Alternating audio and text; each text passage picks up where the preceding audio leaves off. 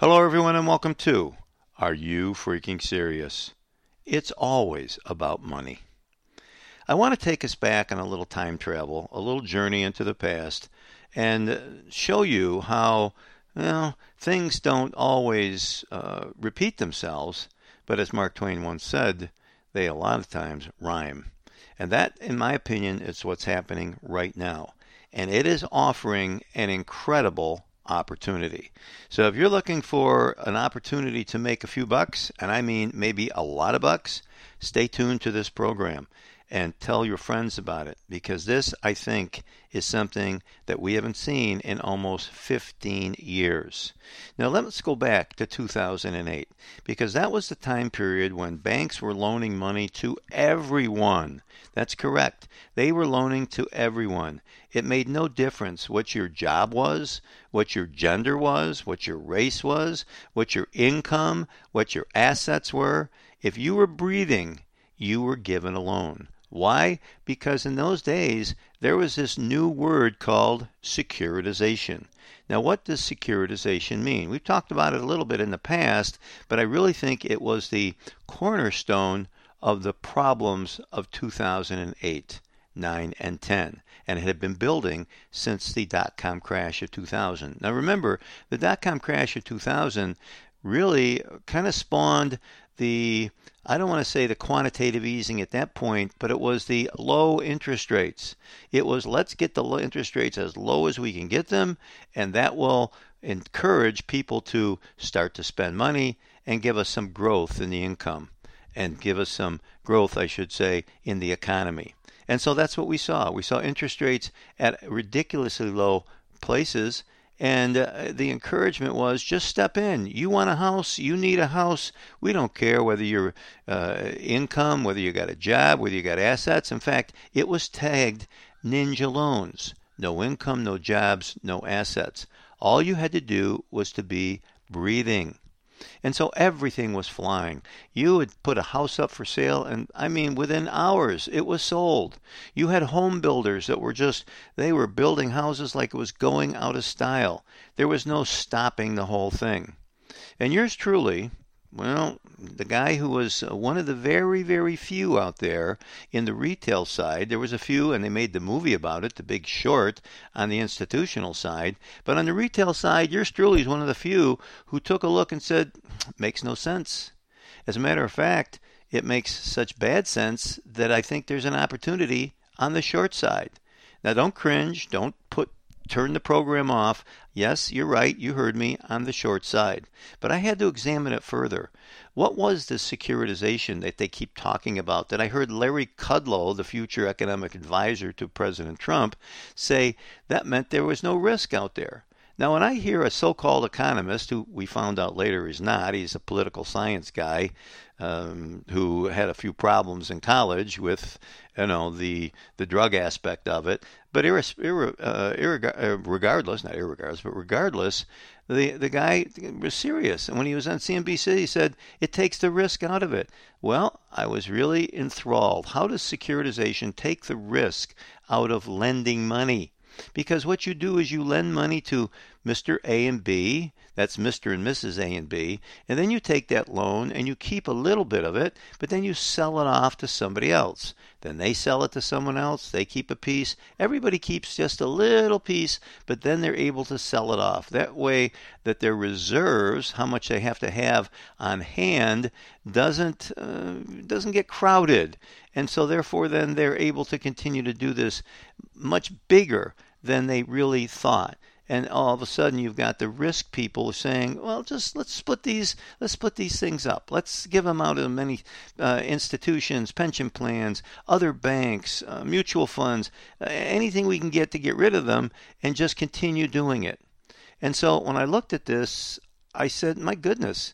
If all of a sudden the people at point A they're not able to pay their loan, and then the next entity isn't able to pay to the next entity and then to the next entity and the next entity, you're going to have some real problems out there.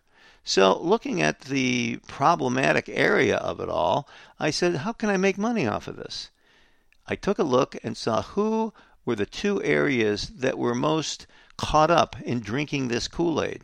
One was the banks themselves, the institutions who were lending the money.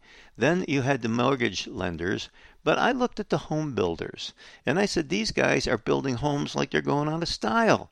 They just don't think that there's any downside to this, that nothing bad can happen, that all of a sudden they don't recognize the laws of supply and demand. In other words, if you're loaded with a big supply and there's no buyers out there, prices will plummet. They couldn't see that. In 2008, 2009, 2007, there was no plummeting. There was nothing but going to the moon. Let's fast forward to the last 12 months. And Jerome Powell aggressively is hiking interest rates. And all of a sudden, you've got mortgage rates that are starting to rise. You know, when you talk about the, the rates that banks can charge each other being set by the Federal Reserve, that and they're going up, that triggers mortgage rates to go up. All of a sudden, instead of having a mortgage rate of one and a half or two percent or two and a half percent, you're talking seven percent. You're talking two and a half, three, three, three and a half times greater. And now all of a sudden, you know people buy houses based upon what their monthly payment is going to be. That's how they buy them. And so all of a sudden, people are a little bit shaky. They're a little bit nervous. They're a little bit scared. And so as we look over the last 12 months and we see that something has something's going awry. And what's going awry is the cancellation rate. The cancellation rate in the third quarter spiked to 68%. That was, I'm sorry, in the fourth quarter. This cancellation rate up 68%. Third quarter, up 35%. In the fourth quarter of 2021, it was 13%. We're talking about people getting afraid, keep people getting scared. As we listen to one of the guys from KB Homes talking about on one of his investment calls, said current conditions, I'm going to quote now, current conditions remain challenging. High mortgage rates and persistent inflation, together with an uncertain economy, have made home buyers more cautious since the middle of last year. Okay, you're talking about a 68% cancellation rate. Let's go to the darkest days of the 2008 housing crash. Back then, the average was about 47%. So it's looking like it's worse than it was at the darkest days of the last housing crash. Gentleman from KB Homes, Nick Gerli, who's the CEO and founder of not KB Homes but Reventure Consulting, he consults to KB Homes. He said, quote, "This is scary." He said KB Homes, a large home builder, 68% cancellation rate. He says, What does that mean? Well, we all can do the math. That means that two thirds of the home buyers have walked away from their contract. Wow. That's dramatic. And you have companies like DR Horton, major builders, 50% cancellation rate. Okay, let's start to look at this now, folks, because once again, as my professor John Kenneth Galbraith used to say, the cornerstone of everything is supply and demand. So if people are walking away from their contracts as far and canceling their contract to buy the home, that home is just going to sit there. It's not going to be sold. That means the inventory is going to pile up. And all of a sudden, we're looking at the inventory is right now about in across the country 32,000 homes. That comes from Zonda. Zonda gives us data about national move-in inventory, and they say the inventory right now is up 200% from a year ago and up 50% from pre pandemic levels in 2019. Okay, so people are walking away from homes. They're not buying. Mortgage rates are high, and all of a sudden, there is starting to be this glut of homes on the market. Now, that's existing homes. Let's take a look at new homes. New homes coming on in 2023. Now, the builders have cut back on their starts, but they're still building. They're building. There are nearly 800,000 single family homes that are currently under construction. This, ladies and gentlemen, is the highest level in history. In history. These guys are looking at the good times of two years ago, three years ago, with interest rates at 1% or 1.5% going on forever. So, did they learn from 2008? Of course they didn't. And many of these homes are going to hit the market in 2023. Okay, so here's what we've got we've got a walkaway. We've got no longer, pardon me, no longer people who are fulfilling the contract at record highs. We're seeing new home starts, new home building at record highs with a horrible buyer demand, with record cancellations and future inventory at the highest based rate that we have ever seen. Oh my goodness. We're talking about a situation where thinking of supply and demand, the supply is going to be astronomical. So you would think that people uh, looking at this, the people in the markets, the professionals, and the people who are the everyday people, we, you would think that they are going to look at the home builders and go, you know something? They got trouble ahead. I don't want to be investing in these guys. You would think that would be the case, but that's not the case. Because right now, what we're looking at is look at some of the, the builders. DR Horton, trading around $95 a share, up 85% over the last five years. That is at their all time high. We're looking at uh, we're looking at uh, the, this bubble that is occurring in the home building stocks with home buyer demand at its lowest level since 2008, the 2008 crash, you've got home building stocks that are trading near their all time high. Does that make sense to anybody out there? If it makes sense to you, please contact me, get in touch with me. My number is, or I should say, my email is bill at GPS, that's George Peter Sam for life, gpsforlife.com. I want to hear from you. I want to hear what your take is on this. Bill at gpsforlife.com. Bill at gps4, and that word, that's a word, F-O-R, gpsforlife.com. Okay, so here we have home buyer demand at its lowest level since the 2008 crash, yet home builder stocks near their all time high. And like I said, does that make any sense? Well, let's try to see if we can make some sense out of it and see what somebody out there, the retail person, says. Because I've had this said to me. I've kind of been looking at this the last couple of weeks, and I've had a few friends out there who said, Bill, you're not looking at it right. I said, okay, Bob, what should I be looking at? Look at the price earnings ratio. I said, oh, okay, let's do that. Because right now, as people are saying, they're cheap should be buying these stocks. They're cheap because the price earnings ratio, that's the price of the stock versus the earnings. As an example, let's say the price of the stock is $20 and it's earning $4. 20 divided by 4, that means it's selling at 5 times earnings. That's pretty cheap when the average is about 12 times earnings. Pretty cheap. But you see, above 12, it starts to get very, very expensive.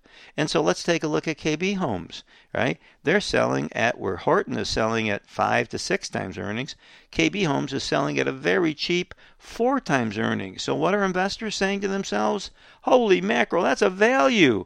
Even in a housing crash or recession, that's a value, man. That's cheap. Four times earnings, five times earnings. Hold on. Hold on. Because let me tell you what the problem is. Trust me. Oh, I hate saying that. Trust me. But trust me, back in 2008, I looked at this every which way I could before I committed hundreds and hundreds of thousands and millions of dollars to short these stocks because I looked at the same thing. But here is the major problem, or I should say, what it's all about when you can say, hey, are you frickin' serious? Of course, it's always about money. The problem is that home builders' earnings always lag by about 12 to 18 months. That's right, because the earnings that builders have announced in 2022 is basically on contracts that were signed from buyers back in 2021. That was during the peak. That was during the peak of the housing bubble. And so what did it do? It created an illusion of value for the PE ratios.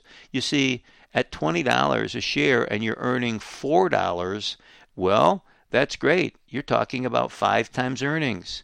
Or if you're making $5, it's four times earnings. But what if you're not making that four to five dollars? What if all of a sudden you've got people who are walking away like they're doing now? It's all of a sudden you've got no buying with mortgage rates at seven to eight percent. Now all of a sudden your earnings aren't four to five dollars; they're a dollar. That's what we're looking at.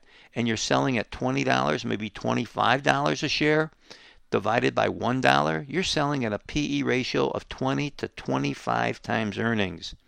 You are now, you are now buying at an extremely pricey PE ratio. And just to kind of throw it in, the National Association of Home Builders confidence level, it's at the lowest reading since mid 2012. This is a recipe, in my opinion, only my opinion now, for a major builder stock crash in 2023. I think that the peak of the housing bubble that we saw in 2008 and now once again in 2022, I think we've already seen it. I think we're about on the downside, but the realization in the home builders has not been realized yet. And I think that's the opportunity. Whether you're buying ETFs that short the home builders or you go in and short the home builders on your own. I think we are 2008 deja vu, or as Yogi Berra said, all over again. Mark Twain said, History never repeats, but it always rhymes. And this rhyme, I think, is phenomenal. I think it's got a great opportunity. Now, just a little something about shorting. You don't do it all at once. You kind of put some on you make sure you got a tight stop, about 10% where it is, so that it goes against you. You get stopped out with only a 10% loss. You do 20% at a time. Once you start to make your profit, add another 20%, make your profit another 20%, and now you've got 40% finally to go. Set up your target and do 20, 20, 20, and 40. Just giving you a little bit of history about not the way I did it, but I did do it that way, but a guy by the name of Jesse Livermore, the greatest trader of all times, who on October 29, 1929, made over $100 million on that day by shorting the market when everybody else was getting ready to jump out the window.